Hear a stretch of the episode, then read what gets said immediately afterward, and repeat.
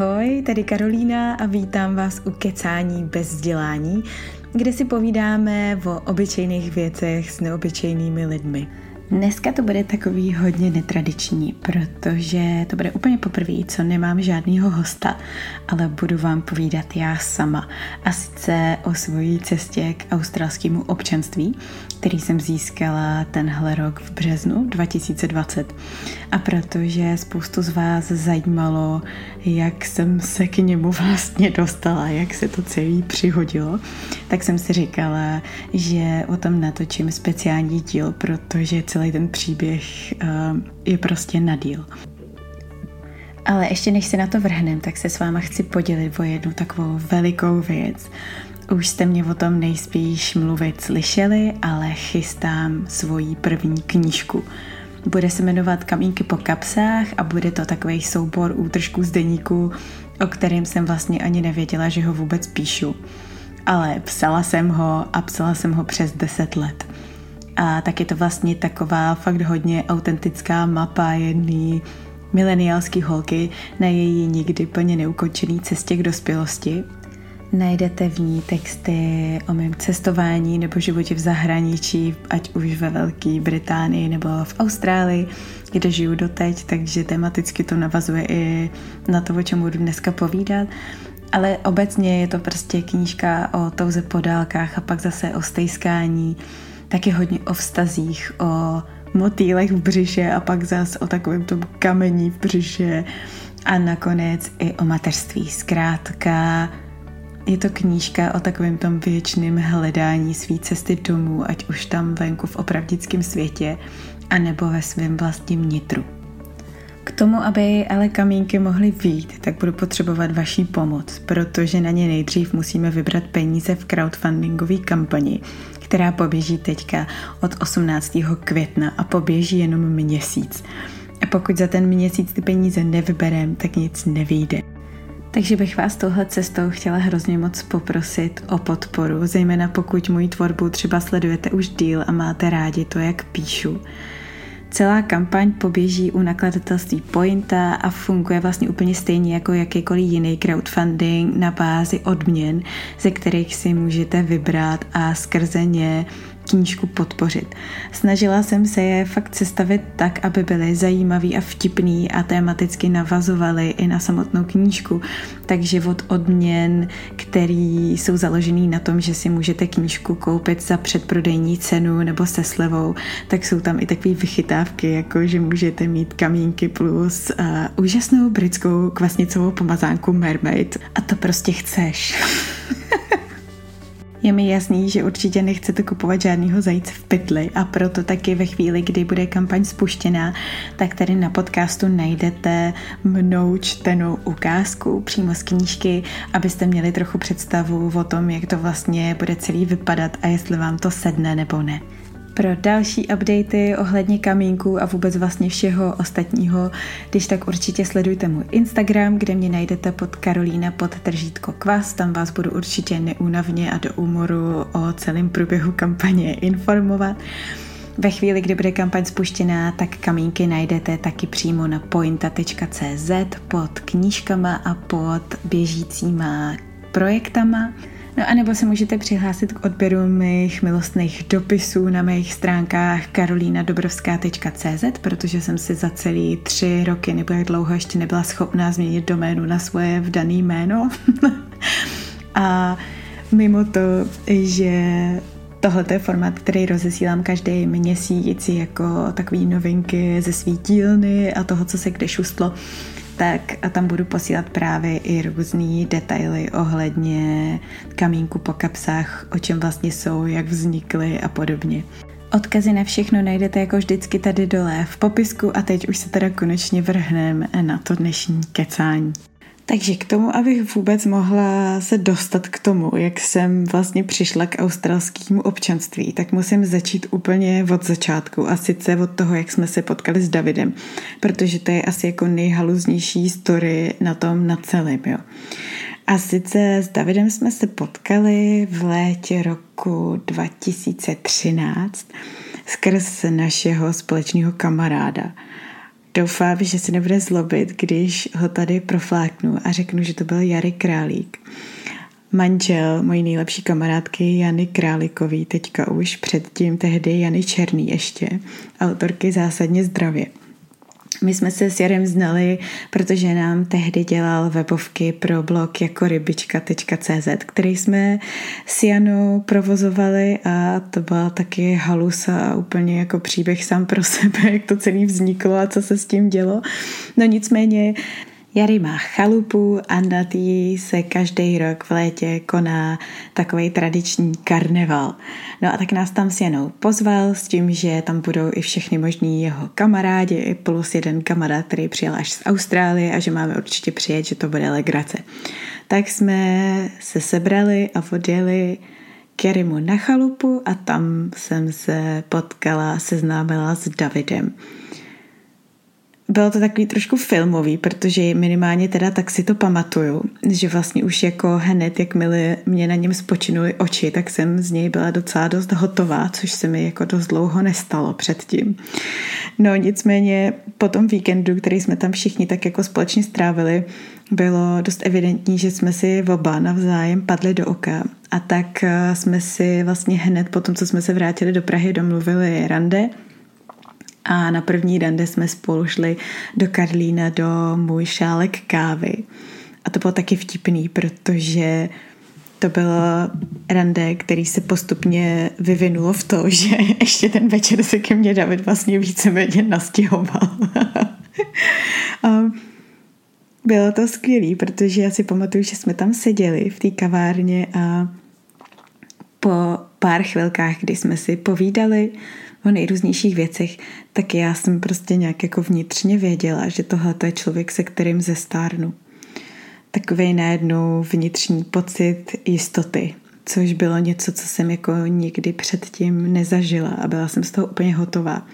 Takže pak jsme se šli projít po Praze a vlastně jsme ji skoro celou prošli a skončili jsme v noci na Stalinovi, jsme tam seděli na zídce, koukali na noční Prahu a bylo to úplně skvělý.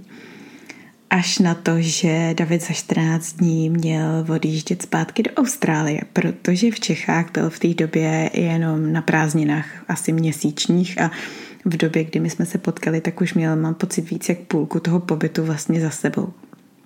No a já jsem v té době už za sebou nějaký vztahy na dálku měla, protože jednak to bylo relativně krátce po tom, co jsem se vrátila ze svých studií v Anglii, kde jsem chodila s jedním britským vojákem a ten různě odjížděl na mise a tak, takže s tím jsem taky jako chodila na dálku a úplně ideální to teda nebylo a toho jsem se dost děsila a byla to pravděpodobně asi jako jediná taková pochybnost, kterou jsem ohledně toho vztahu s Davidem měla, jak to jako celý zvládnem tohle, ale zároveň jsem v sobě měla tu jistotu toho, že to prostě nějak bude.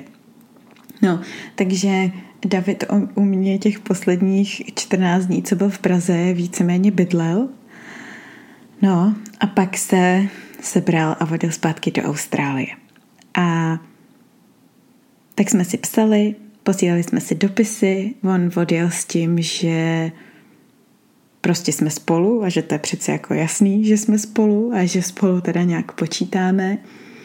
No a plán, který jsme tak nějak jako vyvinuli relativně krátce na ten jeho odjezd, byl ten, že se za ním teda přijedu podívat na Vánoce toho roku, to znamená po nějakých třech, čtyřech měsících, což byly teda muka sami o sobě, protože jedna věc je mít vztah na dálku, kdy ten váš partner žije v nějakém minimálně blízkém časovém pásmu, jako je to vaše, a rozdíl hodinový je mezi váma maximálně nějaké dvě, tři hodiny. A tím, když někdo žije vyloženě fakt na druhém konci světa a je mezi váma v tom lepším případě osm a v tom horším deset hodin rozdílu, což prostě z praktického hlediska znamená to, že my jsme si v zásadě nemohli jako svolat jindy než strašně brzo ráno u mě, nebo už v relativně pozdních nočních hodinách u něj. Takže takový, jako co mi tehdy v té době lidi radili, jako nějaký věci, které pomáhají ten vztah udržet, i když je na dálku nějak jako intenzivní, jako že si třeba po Skypeu společně posnídáte, nebo že jdete společně virtuálně si lehnout a čistíte si zuby a tak. To u nás prostě nešlo už jenom kvůli tomu posunu, protože prostě když já jsem se chystala do postele, tak David šel vstávat a podobně. Nemluvě o té fakt fyzické vzdálenosti, která v tomhle případě mně přišla často až úplně nepřekonatelná, protože zase, když chodíte s někým, kdo žije někde jinde v Evropě, tak je to většinou otázka jako několika málo hodin a relativně malých nákladů na to se za ním případně kdykoliv vydat. Kdežto když chodíte s někým, kdo žije v Austrálii, tak to chce sakra plánování, a než se za ním vydáte. Obnáší to ohromné finance, protože ty letenky nejsou levné a zároveň vám to zabere minimálně den se tam dostat, že jo. A teď ten jetlag a všechno a vlastně jako pro mě osobně třeba ta cesta byla děsivá. Já do té doby, než jsem chodila s Davidem, tak jsem si vždycky říkala, že bych se jako ráda podívala do Austrálie a na Zéland, ale vlastně se mi upřímně jako úplně nechtělo takovou vzdálenost a, a takhle dlouhou cestu podstupovat, protože i prostě třeba cesta do Ameriky, která trvá nějakých osm devět hodin, mi přišla jako úplně prostě šíleně dlouhá a tyhle ty dlouhý lety jsem nikdy neúplně dobře snášela. No, takže to bylo pár jako poměrně krušných měsíců, díky kterým jsem ale zase objevila kouzlo psaných dopisů, který jsme si pravidelně a fakt jako úplně super romanticky s Davidem posílali.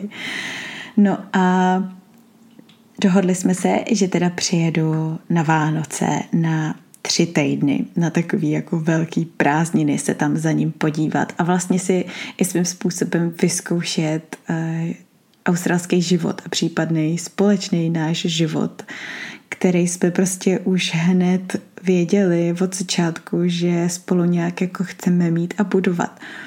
A ještě abych to jako uvedla trošku do perspektivy, jo? My jsme se znali tři týdny s Davidem, než on odjel a než jsme jako věděli, že teda budeme navždycky spolu. Jo. Takže pro spoustu lidí totální halus a vlastně i pro mě v té době je totální halus, protože jak jsem zmiňovala na začátku, já jsem ten, na ten pocit jistoty v sobě při vztazích neměla nikdy, jo. Takže spoustě lidem to mohlo připadat a asi i připadalo jako trošku bláznivý vydat se přes celý, přes celou planetu za nějakým chlapem, který ho znám všeho všude tři týdny, přesvědčená o tom, že spolu strávíme zbytek života, ale no... Ale vydala jsem se. Takže jsem o Vánocích dva tisíce třináct přijela do Austrálie na turistický víza. A tady jsme spolu s Davidem strávili asi tři týdny a byly to fakt asi no, jedny z nejkrásnějších dní mýho života, kdy jsem fakt prožívala několik okamžiků fakt naprostýho štěstí. My jsme spolu jeli třeba do Tasmánie se i podívat a tady ta příroda australská na mnoha místech je fakt nádherná, protože působí takovým nedotčeným dojmem. Jedna z věcí, která mě tady úplně fascinovala hned od začátku, bylo to, jak tady vlastně nikde nikdo není. Jak když jedete do nějakého národního parku, nebo jdete někam na nějakou pláž, tak člověk je zvyklý z Evropy, že většinou je to hlava na hlavě všude. Jo? Všude samý lidi, pláže v Evropě, že jo, pokud třeba jedete do Itálie nebo do Španělska, tak jsou většinou i jako zprivatizovaný, takže jsou nějakým způsobem třeba ohrazený, uzavřený, můžete tam jenom, když zaplatíte vstup, musíte si tam koupit nějaký lehátko a já nevím, prostě takovýhle hrůzy. Tak tady v Austrálii je ta příroda prostě otevřená a přístupná do té míry, kam jste schopný se dostat. Tasmánie, to je ještě jako o level vejš, tam vlastně většina toho ostrova je divočina, kde ani nejsou žádný hikerský stezky, nic, jo. Tam se prostě vydáváte na vlastní nebezpečí a fakt jako jdete dlouhý dny, než se třeba dostanete na nějaký spot, který jste si určili na mapě a kdyby se vám někde něco stalo, tak jste v řiti, protože tam není mobilní signál, nic.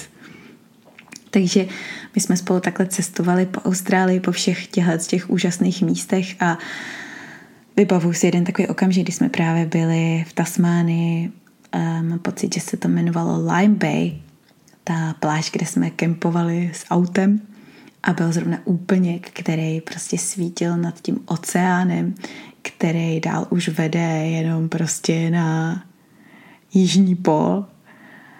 A to byl jeden z momentů, kdy jsem cítila tak hluboký pocit štěstí, že jsem měla pocit, že jako v tuhle chvíli můžu umřít a všechno bude správně. Že vlastně jako nic víc od svého života nepotřebuju. Takže takovéhle zážitky jsem si sebou vezla zpátky z Austrálie domů.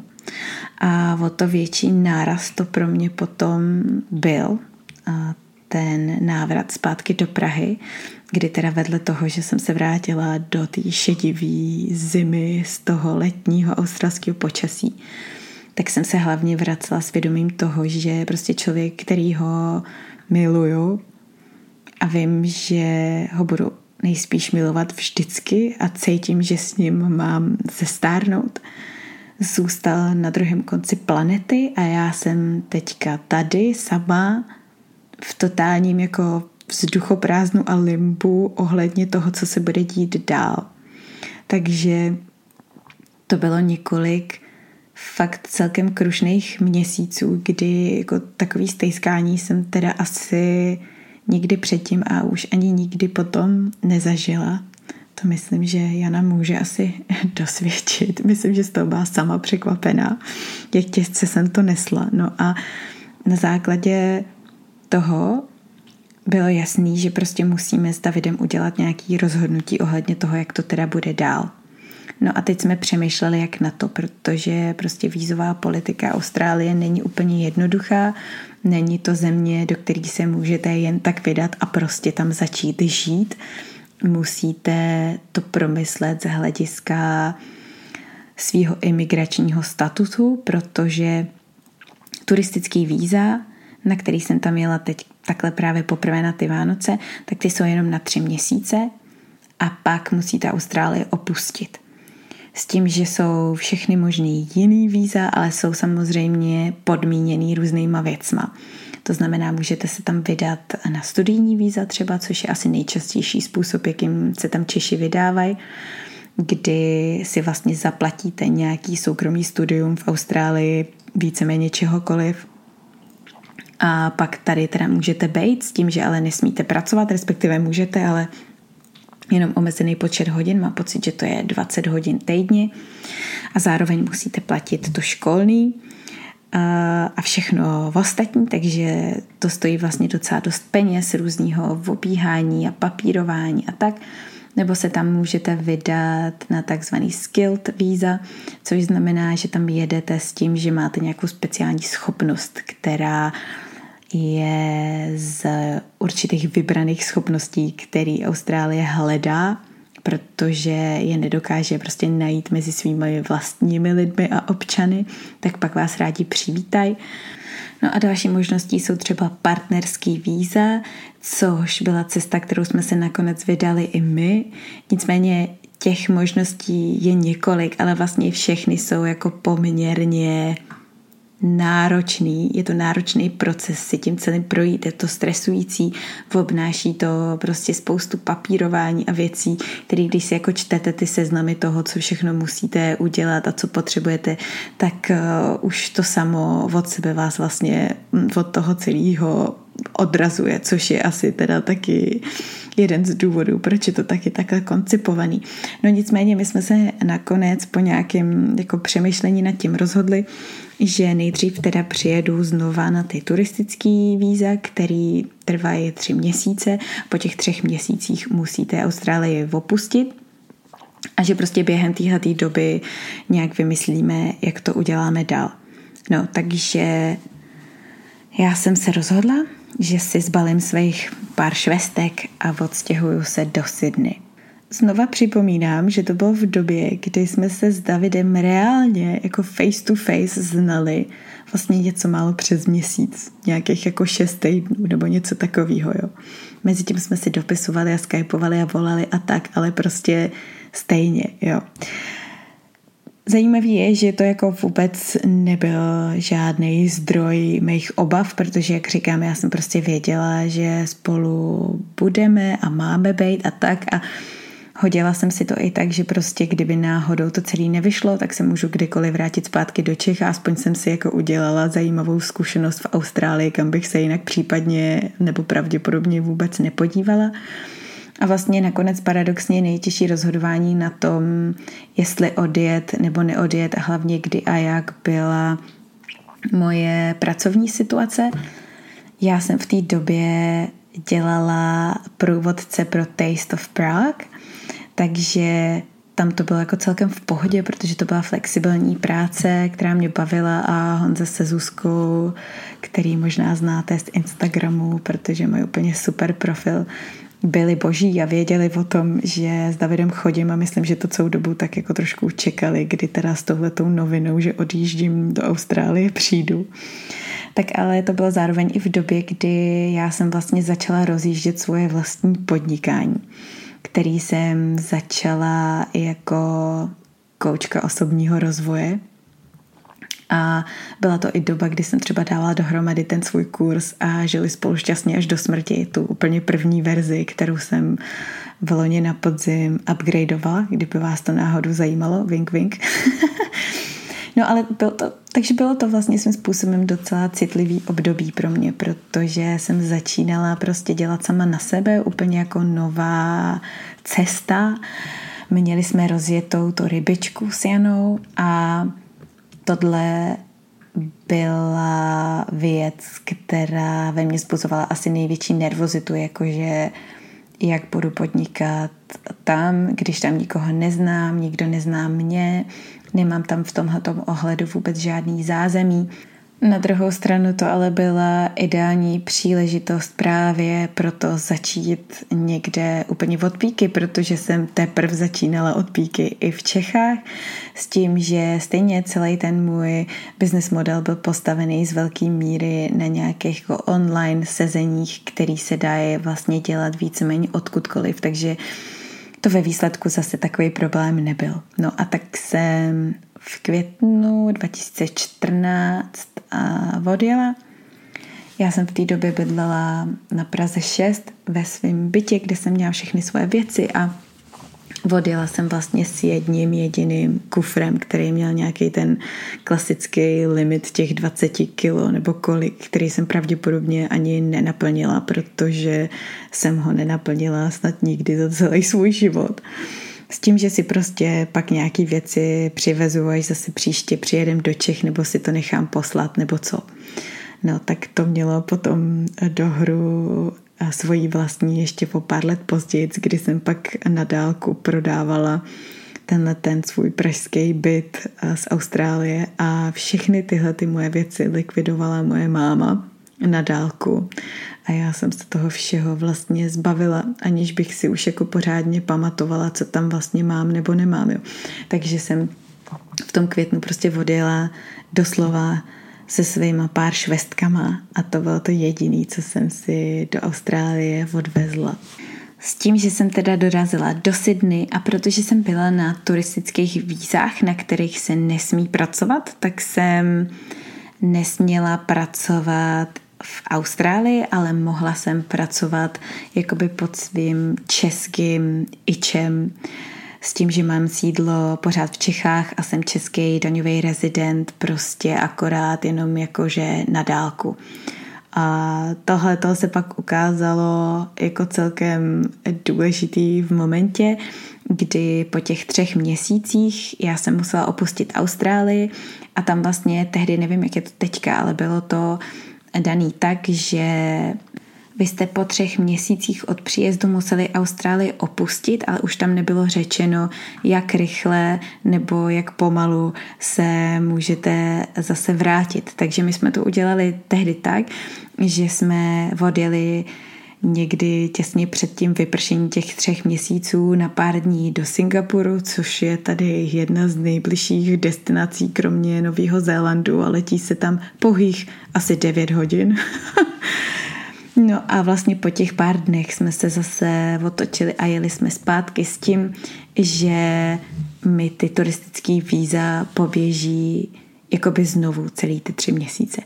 No, ale co se nestalo, v Austrálii na imigračním, na letišti mě odchytili a začali se mě jako vyptávat, proč jsem se vrátila a tak a prostě a přišlo jim to podezřelí a začali šťourat, jestli jsem náhodou v Austrálii ty předešlý tři měsíce nepracovala a podobně. Tak já jsem měla štěstí, že jsem naštěstí fakt nepracovala v Austrálii, pracovala jsem na dálku prostě s českýma klientama, jenom jsem se tady scházela s nějakýma holkama z takový business skupiny od Leonie Dawson, kterou ode mě určitě znáte, tak jsme měli nějaký meetupy a tak, ale bylo to docela drsný, protože oni mi fakt jako vzali mobil na tom imigračním a procházeli mi prostě moje messengerovské zprávy a Facebook a tak a snažili se z toho vydolovat, jestli jsem někde náhodou prostě ilegálně nevydělávala australský peníze. No a nakonec nic nenašli, protože jsem nic nedělala, tak mě pustili, ale pustili mě s tou podmínkou, že příště už se to nesmí opakovat a že pokud chci v Austrálii zůstat, tak si prostě musím zažádat o nějaký permanentní víza. No a to byl ten okamžik, kdy jsme se rozhodli jít teda tou cestou partnerských víz, o který si můžete zažádat, když jste v situaci, jako jsem právě byla já, že váš partner je Australan nebo minimálně australský rezident, kterým v té době David už byl. S tím, že ale musíte prostě prokázat, že máte opravdický vztah a že to není celý fake. V těch vízech a v celém tom systému je hrozně složitý se orientovat, protože jsou tam nejrůznější podmínky a věci, které musíte splnit nebo naopak nesplňujete, různý výjimky a já nevím co všechno. Takže si tady často lidi najímají imigrační agenty, který vám s vyplněním toho víza pomůžou nebo vám minimálně pomůžou najít způsob a cestu, o jaký víza vlastně žádat. No a u nás byl jediný problém délka trvání našeho vztahu, protože k tomu, abyste si mohli o tyhle partnerský víza zažádat, tak už s tím člověkem musíte nějakou určitou dobu bejt. A já si teď nepamatuju zpětně, jak dlouho to přesně musí bejt, ale mám pocit, že snad rok nebo rok a půl aspoň. Je tam prostě nějaká minimální doba, po kterou spolu musíte bejt, aby oni ten váš vztah brali jakože autentický, jo. No a my tím, jak se to u nás všechno semlelo strašně rychle, jak já jsem se za Davidem odstěhovala víceméně jako půl roku poté, co jsme se potkali a z toho půl roku jsme ještě spolu ani fyzicky vlastně nebyli pořádně, z toho jsme spolu byli pár týdnů dohromady. Tak to byla jako hlavní z našich obav, aby nám to uznali a ty víza mi přikleply, protože to je jako neskutečná anální sonda, kterou oni vám zavedou, jo. Protože nejenom, že teda jim musíte poskytnout veškeré svoje samozřejmě dokumenty a výpis z trestního rejstříku ze všech zemí, kde jste za celý svůj život strávili dohromady víc jak půl roku, mám pocit. Musíte jim poskytnout výpis všech zemí a veškerých datumů, kdy jste do těch zemí za posledních deset let cestovali. Teď já jsem byla v situaci, kdy jsem studovala v Anglii, takže jsem žila v Anglii, ale mezi tím jsem jako jezdila zpátky do České republiky. Měla jsem v té době mámu, která žila v Itálii, takže jsem relativně pravidelně jezdila za ní do Itálie a zase zpátky. Všechny tyhle ty cesty oni po vás chtěli prostě záznamy o tom, ideálně přesní data, kdy jste kde byli. Takže o cestování v Schengenu o tom často nemáte žádný, nebo často nemáte, prostě nemáte o tom žádný záznam nikde v pase, protože se razítka už prostě nedávají, že jo, letenky jako schovaný taky nemáte, co byste s nima dělali. Takže prostě člověk musel rekonstruovat všechny tyhle věci. Do toho jim musíte poskytnout důkazy o tom, že právě jste prostě udržovali s tím partnerem intenzivní vztah a že ten vztah je jako opravdický, takže musíte poskytnout všechny možné důkazy od nějakých třeba společných lístků do kina nebo pozvánek na nějaký akce. To všechno si musíte jako schovávat, všechno jim to musíte naskenovat a naposílat. Až po to, že musíte každý napsat prohlášení o tom, jak jste se potkali a co od svýho vztahu očekáváte a kde se vidíte za pět let a za deset let a takovýhle prostě věci.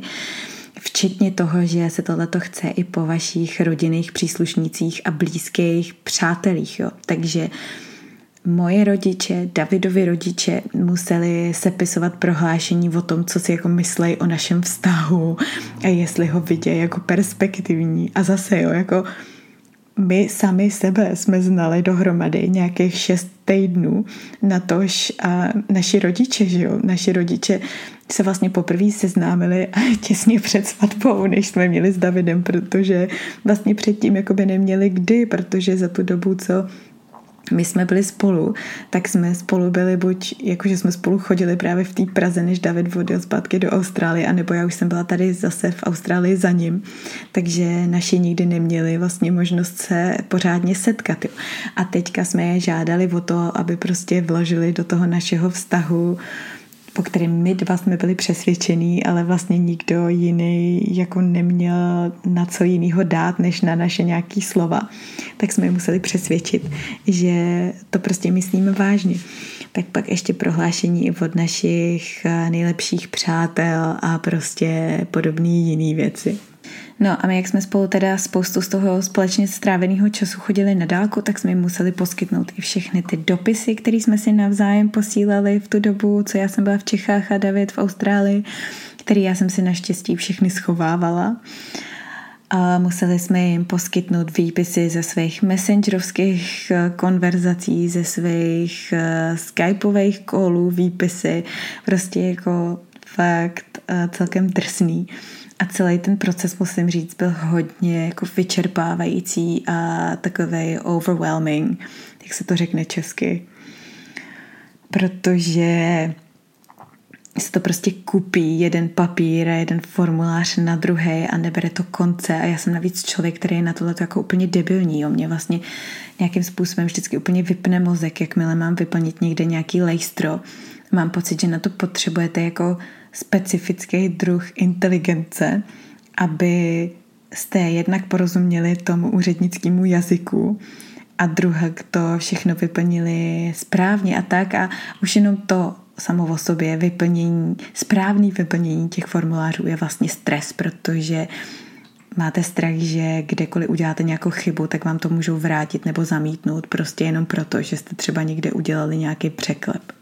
No každopádně to dobře dopadlo a já jsem teda dostala ty časově omezený partnerský víza, který byly jako úplně prvním a zároveň tím nejtěžším krokem k tomu eventuálnímu nabití občanství, protože ty kroky jsou právě, že máte nějaký první víza, které jsou buď partnerský, nebo jsou to business víza, nebo jsou to ty skilled víza, které dostanete na základě nějakých svých speciálních schopností, nebo to můžou být ještě nějaký různý jiný víza, o kterých ani nevím.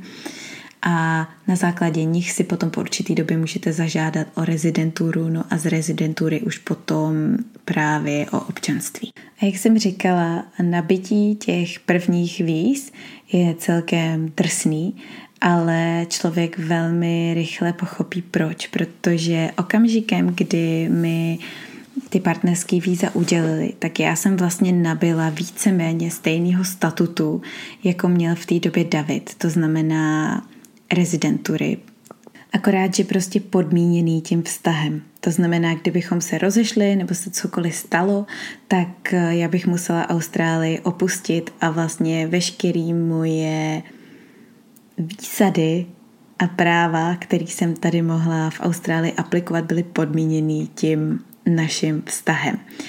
No ale protože on byl teda rezident, tak já jsem od tohohle okamžiku mohla nejenom, že začít neomezeně pracovat, ale i taky podnikat. Takže to byl i, to byl i moment, kdy já jsem si udělala vlastně australský ičo a začala jsem podnikat jako australský daňový rezident. Jediný, v čem jsem měla ještě omezenou péči nebo nároky, tak bylo třeba zdravotní pojištění, kde vy si jako člověk, který má takovýhle nějaký emigrační statut, který je jiný než občanský nebo rezidentský, musíte doplácet větší částku za nejrůznější úkony nebo návštěvu doktora. Pokud máte děti, které třeba chodí do školky, tak vám stát neproplácí tak velkou sumu peněz, jako by vám proplácel jinak a podobně. No a spousta z vás se ptala, jak moc je těžký se v Austrálii udržet a jak moc těžký to bylo pro mě.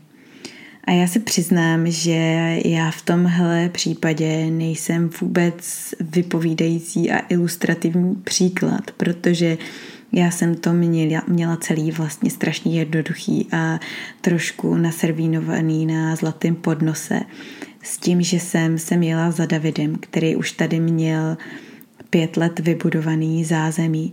Měl tady pracovní zázemí, už podnikal sám na sebe taky v biznise, který jsem prostě dobře rozjížděl a vydělával dostatek peněz, takže jsme si právě mohli dovolit i to, že já jsem prostě několik měsíců peníze vůbec žádný nevydělávala, protože jsem ani kvůli tomu svýmu statutu imigračnímu nemohla.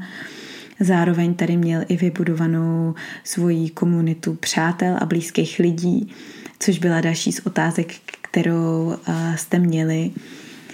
A sice zbližování s lidma a jestli většina přátel, který tady máme, jsou Australani nebo Češi nebo nějaký různý jiný migranti, no tak je to tak, že se nejvíc kamarádíme samozřejmě s dalšíma Čechama. Já mám pocit, že je to tak nějak daný, je tou mentalitou a prostě tím, že člověk má tendenci být blíž k té svojí vlastní smečce, kterou prostě znáte, máte nějakou sdílenou historii, kulturu, způsob přemýšlení a vnímání světa. A do téhle relativně široké české komunity, který byl David součástí, já jsem vlastně přijela a velmi rychle jsem se asimilovala a nemusela jsem se v tomhle ohledu vůbec jako s ničím potýkat.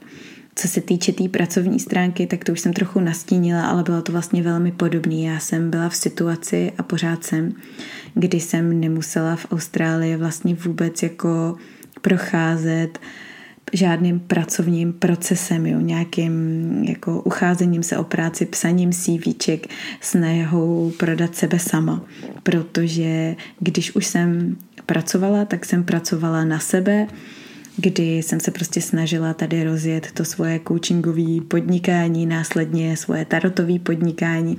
Ani jedno z toho nebylo příliš úspěšný, protože to byl právě moment, kdy jsem si jako velmi tvrdě uvědomila, jak hrozně důležitý je mít právě tu dlouhá léta vybudovanou síť lidí, který znáte a který znají vás a kterou prostě máte doma. To je mimo jiné taky pořád jeden z důvodů, proč většinu toho, co dělám a tvořím ještě i dneska po všech těch letech, tak to tvořím pro vás, pro svoje český publikum. Protože jsem vlastně nikdy nebyla plně schopná si tady vybudovat takovou síť lidí, ze kterých bych mohla čerpat klientelu. A hlavně jako nemám vlastně ani pocit, že bych za celý ty roky dostatečně pronikla do té australské mentality.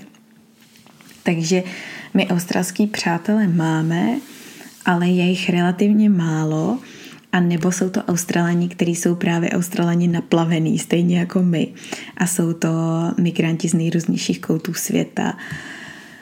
Jedn, jedním z mých blízkých lidí teďka je třeba naše, teď už teda bývalá sousedka, která je Španělka. Pak máme kamaráda, který je taky Australan, ale původně je jeho Afričan, a tím, jak je to tady takový jako melting pot, takovej prostě i top všech lidí ze všech koutů světa, tak a myslím, že ještě jako zejména tady na těch severních plážích, kde my žijeme, kde je fakt hodně cizinců a taky právě hodně Čechů, tak možná právě i z definice toho jako životního příběhu a nějaký jako společný cesty, kterou každý z těch uh, naplavených lidí si musel do jistý míry projít, tak k sobě máme prostě blíž. Tím nechci říct, že Australani nejsou jako přístupní, to vůbec. Uh, Australani jsou hrozně přátelský a milí lidi, ale mě se vlastně jako hrozně těžko právě definujou jako nějaká homogenní skupina, protože mám pocit, že vlastně úplně homogenní skupina nejsou, že, že spousta z nich jsou taky třeba teprve jako druhá generace Australanů teprve, jo? Že jejich rodiče byli taky prostě z Evropy nebo já nevím odkud jinut. A taky je to tady takovej pelmel všeho možného. Spousta lidí mluví o tom, že je vlastně těžký se Australanům dostat pod kůži, že oni jsou super na takový ten small talk a na takový ty povrchnější věci, ale jakmile jdete víc do hloubky, tak jsou jako uzavřenější a že to už teda jo, musí být, aby vás k sobě Australan jako pozval domů a pustil si vás blíž k tělu. Já tuhle zkušenost teda úplně nemám. Já všichni Australani a Australanky hlavně, se kterými jsem se někdy nějak jako kamarádila a přátelila, tak mně přišli, že byli otevřený hned od začátku, ale je možný, že to bylo taky hodně tím, že se pohybuju prostě v určitý sociální bublině a že v době, kdy jsem měla nejintenzivnější kontakty s Australankama, tak to bylo, když jsem se pohybovala v takový jakože spirituální sociální bublině a tam ty lidi jsou přirozeně asi takový jako vřelejší a otevřenější. No každopádně jsem to prostě měla jednoduchý, rozhodně mnohem, mnohem jednodušší než naprostá většina lidí, který se sem nějak vydají a snaží se tady udržet. Třeba i samotný David, ten jsem vlastně jel na studentský víza s tím, že tady jako zkusí štěstí a zažádal si, bylo to v době finanční krize ještě dva tisíce osm nebo nějak těsně potom, kdy v Evropě byla prostě recese a tady šel na nějaký pracovní pohovor a zrovna měl štěstí, protože je teda taky ajťák a prostě český ajťáci jsou šikovní a v té době jim tady mohli ruce utrhat, tak dostal práci a tam vlastně vydržel a, a tak, ale taky jako těch prvních pár měsíců prostě přijel, neuměl pořádně anglicky, nevěděl se s ničím rady. Já jsem přijela, anglicky jsem uměla, protože v té době už jsem prostě předtím žila v Americe a v Británii a vystudovala jsem v Británii, takže s angličtinou jsem vůbec neměla problém. To byla třeba výhoda potom, i když jsem právě vyplňovala ty první partnerský víza, protože součástí toho procesu je i to, že musíte dělat zkoušky z angličtiny. Tak to já jsem třeba dělat nemusela, protože jsem prostě měla diplom z britské univerzity. Takže to byl taky další velký faktor, se kterým jsem se vůbec nemusela potýkat, ten jazyk.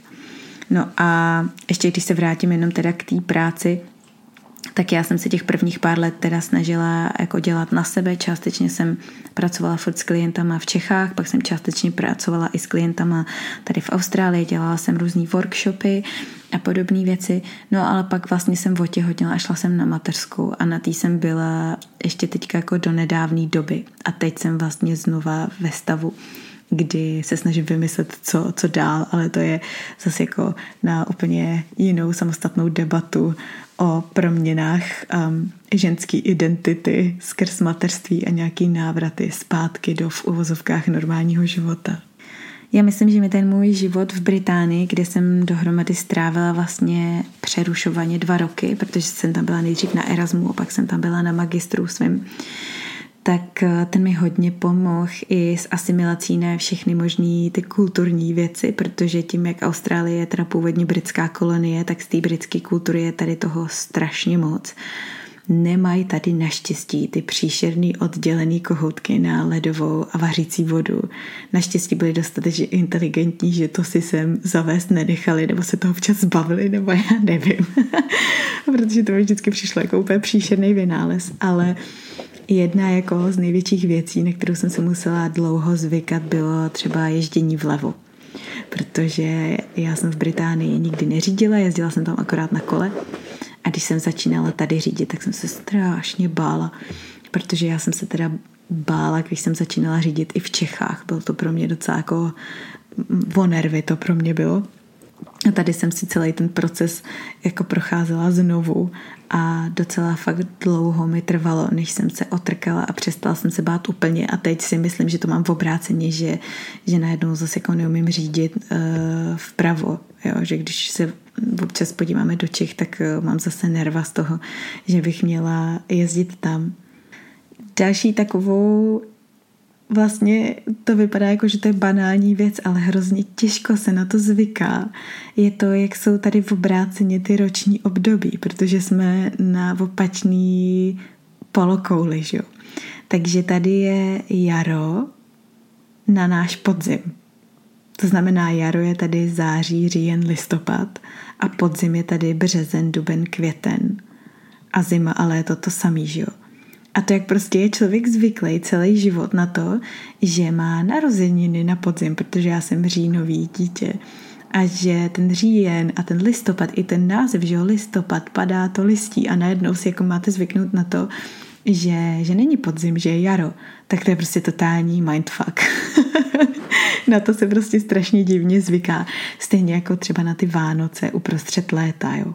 Že to je tady taky vždycky hrozně legrační, že tady je prostě léto v plném proudu, jsou třeba čtyřicet stupňový vedra a teď jsou jako všude ty a nazdobený vánoční stromečky a ty Santa Clausové a sněhuláci nafouknutý za oknama v domech a to je takový surreální prostě, protože to jako vůbec nedává smysl, že jo. Takže co se tady dělá, taková tradice, říkají tomu Christmas in July, Vánoce v červenci, že vždycky jako prostě dvacátého čtvrtého července si lidi dělají svařák a punč a hrajou si na to, že jsou znova Vánoce, aby to mělo aspoň trošičku blíž k té tradiční vánoční atmosféře. A na ty roční období se váže další věc a sice, že tady v zimě vlastně jako není úplně zima, zejména tady v Sydney, teda tady je relativně stabilní klima, že jako místo čtyřech ročních období tady máme spíš asi tak jako dvě, viděla bych to na léto a takovej jako jaro, podzim a zima tady může tady přituhnout, ale vlastně nikdy to jako nejde pod nulu, minimálně teda tady u nás, kde my jsme, protože to moře, ten oceán působí jako takový termostat, který prostě nedovolí těm teplotám, aby šly níž. Nicméně, i když máte prostě třeba nějakých patnáct až čtrnáct stupňů, což na naší českou zimu je pořád teplo, tak tady může být fakt kosa. A to proto, že stejně jako v Čechách ještě donedávna, nebo nevím, jak je to teď, ale minimálně, když já jsem ještě žila v Čechách, tak nikdo vlastně moc neměl doma klimatizaci, protože jako proč si stavět a budovat drahou klimatizaci na dva měsíce v roce, tak tady nemají topení v barákách. Takže když je zima, tak tady prostě klepete tři měsíce kosu ve čtrnácti stupních. Jo. Centrální topení to tady vůbec neexistuje. Maximálně přímo topy, elektrický nebo plynový, a nebo takový ten reverse cycle u klimatizace právě, že místo toho, aby vám to chladilo, tak vám to topí. No ale je to úplná pakárna, protože další věc je ta, že naprostá většina staveb je tady příšerně udělaná. Oni tady třeba vůbec jako nemají izolaci, nebo mají, ale mají ji naprosto tristní. Takže se žádný to teplo, který takhle vygenerujete těma přímo topama v tom baráku neudrží. Jo. To v momentě, kdy to topení vypnete, tak je ten barák znova ledovej během minuty, tak jako byl předtím. Jo. Takže se pak prostě všichni mačkají utopení, nebo všichni. Já teda rozhodně, protože já jsem takový ten člověk, co má furt ledový nohy a je mi furt zima, a musím se balit prostě do vrstev svetrů a podobně, tak um, to je taky jako věc, na kterou se těžko zvyká. Ještě jak je tady vlhko u toho moře, tak je to taková ta zima, co vám jako zalejzá do těch kostí, jo. A to musím říct, že teda možná, ale taky jako mají astralani společní s Britama, protože když jsem byla v Británii, tak tam taky vlastně nikdy jako moc centrální topení neměli, nebo jsem ho tam minimálně neviděla. A vždycky jsem byla u vytržení a v šoku z toho, jak tam všichni chodí polonahý venku, přestože je tam kosa. A právě jsem si dělala vždycky legraci, že když jsem viděla někoho z okna v tílku, tak mi bylo jasný, že bude takových jako deset jedenáct stupňů. No a poslední věc, kde jsem se neasimilovala plně, anebo možná vlastně skoro vůbec ještě doteď, a to je možná úplně jako ta nejdůležitější zároveň, je nějaká místní politika.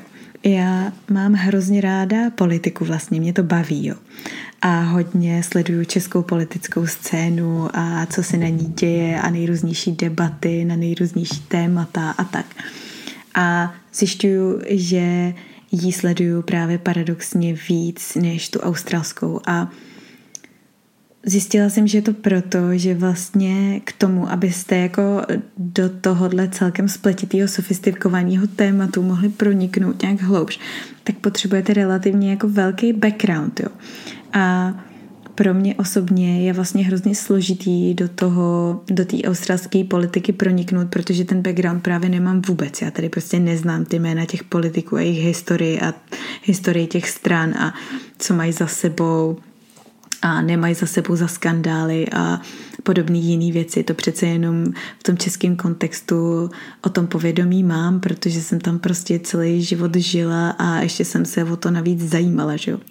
Takže to je jako zajímavý, protože na jednu stranu mě to zajímá a na druhou stranu je to takový jako děsivý pro mě ta místní politika, protože mě to neustále konfrontuje s tím, jak málo vlastně vím a co všechno bych si potřebovala dozjistit pro to, abych tomu plně porozuměla nebo minimálně tak, abych s tím jako byla spokojená. No a to navazuje na to, že to je taky možná další zajímavost, že tady je totiž povinný volit v Austrálii.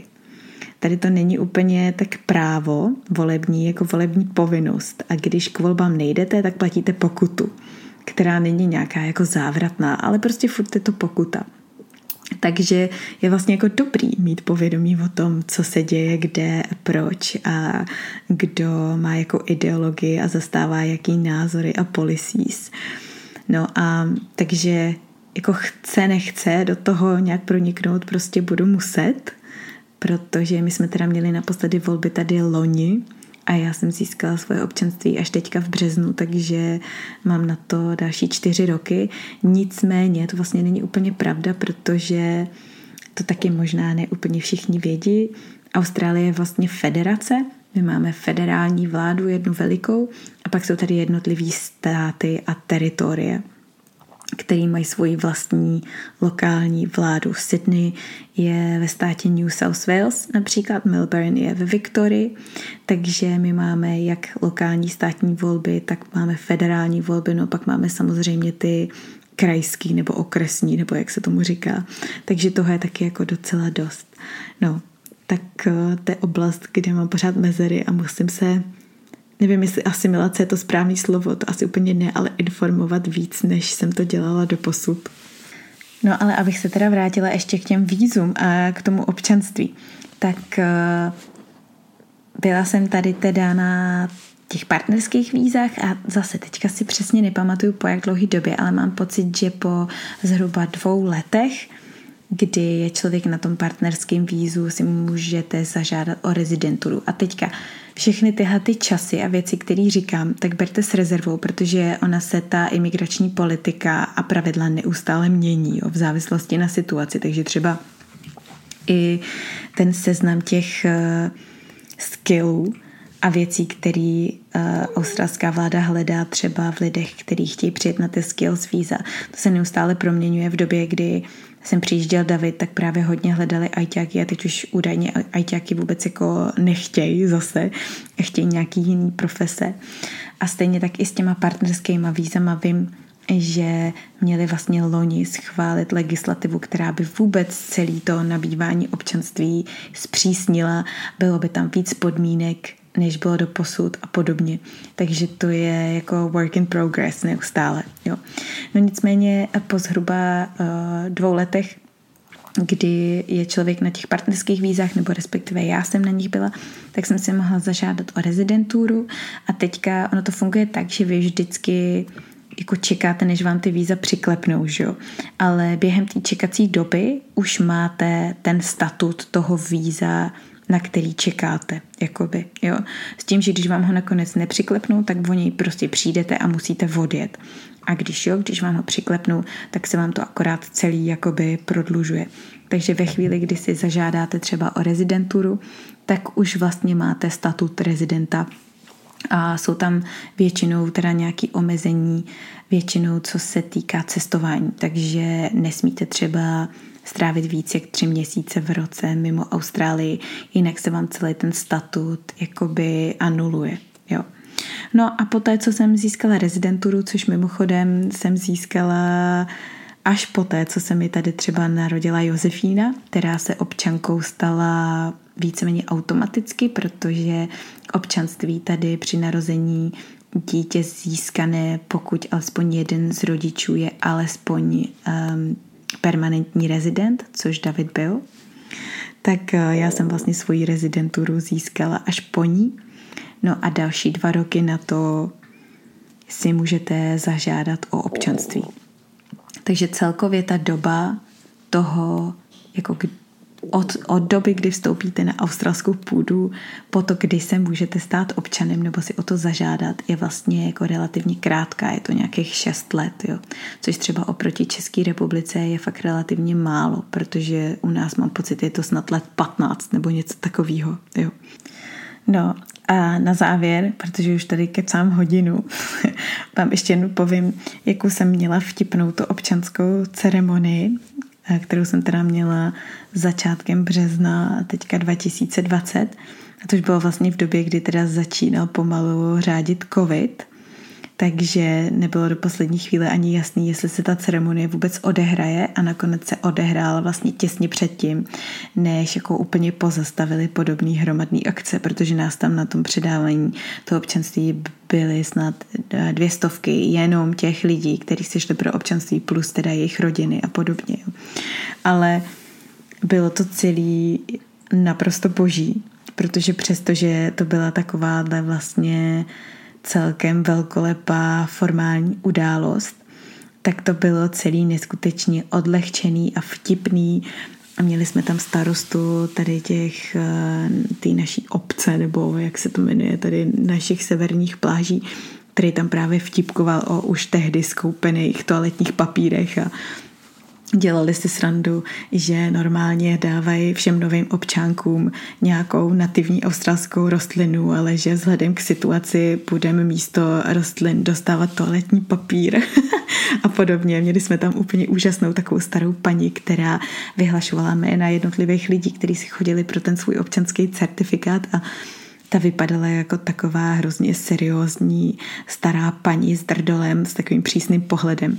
A když si tam stoupla za ten svůj stupínek nebo takovou tribunu, ze který mluvila, tak se proměnila v úplně neskutečného stand-up komedienta. A fakt jsme se tam všichni smáli, jak jsme se za břicho popadali, protože to je jedna z věcí, která je na Australanech boží. A sice, že Uh, oni si z ničeho nic moc nedělají. Tady je takový jako hlavní heslo, který definuje Austrálie: no worries, mate. Jako, no, to neřeš, kámo. Jo. Takže oni um, jednak většinu věcí berou hrozně s humorem. To mají taky, myslím, od těch Britů dost, že mají smysl pro černý humor a pro sarkazmus. A zároveň to mají zase, bych řekla, spíš tak jako z americký mentality, i když nevím, kde přesně tam ta spojka je, ale mně prostě v tomto přijde, že Austrálni jsou takovej mix Britů a Američanů. A z té americké stránky mají právě takovou jako přívětivost, přátelskost, otevřenost a prostě neberou se moc vážně, a to je strašně fajn, zejména pak v takovýchhle situacích, které jsou i formální a člověk je třeba trošku nervózní z toho celého a oni to ukážou, dokážou úplně krásně odlehčit. Jakože třeba zrovna na tu ceremonii nám tam přišel i náš lokální ministr zdravotnictví tady z New South Wales právě, který přišel pozdě, protože právě byl na nějakém meetingu ohledně covidu a prostě dorazil tam s kafem v papírovém kelímku, že jo, protože to je klasika, prostě Australani neustále všude pijou kafe, takže to si tam postavil na zem vedle té svojí židličky a tak to tak jako postupně mezi těma různýma proslovama usrkával a zkrátka člověk z toho má takový pocit lidskosti, asi bych řekla, z té společnosti tady. Nehledě na to, že to je další věc, kterou já tady úplně miluju, je nějaká jako vzájemná důvěra jeden ve druhýho. Jo. Tady třeba můžete nechat odemčený auto, odemčený byt, můžete zapomenout kabelku v kavárně, s peněženkou, s telefonem, se vším vevnitř, anebo konec konců klidně i někde na pláži. Přijdete za dvě hodiny a najdete to tam tak, jak jste to nechali, nikdo vám z toho nic nevzal, jo. Lidi, no a tím samozřejmě chci říct, že se tady nekrade nebo nedochází tady k nějakým zločinům, samozřejmě, že jo, prostě je to společnost jaká, jako jakákoliv jiná, ale obecně nějaký pocit jako bezpečí a důvěry jeden v druhýho a to, že lidi jsou z definice dobrý bytosti, mně přijde tady silnější, než jak jsem to zažila kdekoliv jinde. Tak jo, Já doufám, že vás to bavilo, že vám to něco dalo, že jsem zodpověděla nějaké otázky, které jste případně měli. Pokud máte nějaký další, tak mi určitě dejte vědět. Já vám moc ráda odpovím nebo nějaké věci doplním. Neptejte se mě, prosím, na žádné věci ohledně té imigrace a víz, protože, jak říkám, to se neustále proměňuje a cokoliv já vám povím, tak vůbec už nemusí být up to date a relevantní. Takže pokud jako byste se sami rádi vydali do Austrálie, i když teďka s tou současnou koronavirovou situací Bůh ví, jak to bude a kdy se budou otvírat hranice, protože poslední zprávy, které mám, jsou takový, že Austrálie bude nejdřív otvírat mezinárodní hranice někdy v říjnu. A to ještě právě jako jsou takový pozitivní vyhlídky. Každopádně pokud se i navzdory tomu chystáte vydat do Austrálie, ne jako turista, ale jakože na deal, tak se prosím radši obraťte na nějaký oficiální zdroje, protože tam určitě získáte mnohem lepší informace, než jaký bych vám byla kdy schopná poskytnout já. Tak, uh, moc děkuji za to, že jste poslouchali, doufám, že vás to bavilo a příště už zase s nějakým hostem. Doufám, že jste v pohodě, že jste v bezpečí, že se máte fajn, že celou tuhle crazy situaci prožíváte nějak v rámci únosných mezí a posílám vám jedno velké obejmutí tady od nás od protinožců. Ahoj.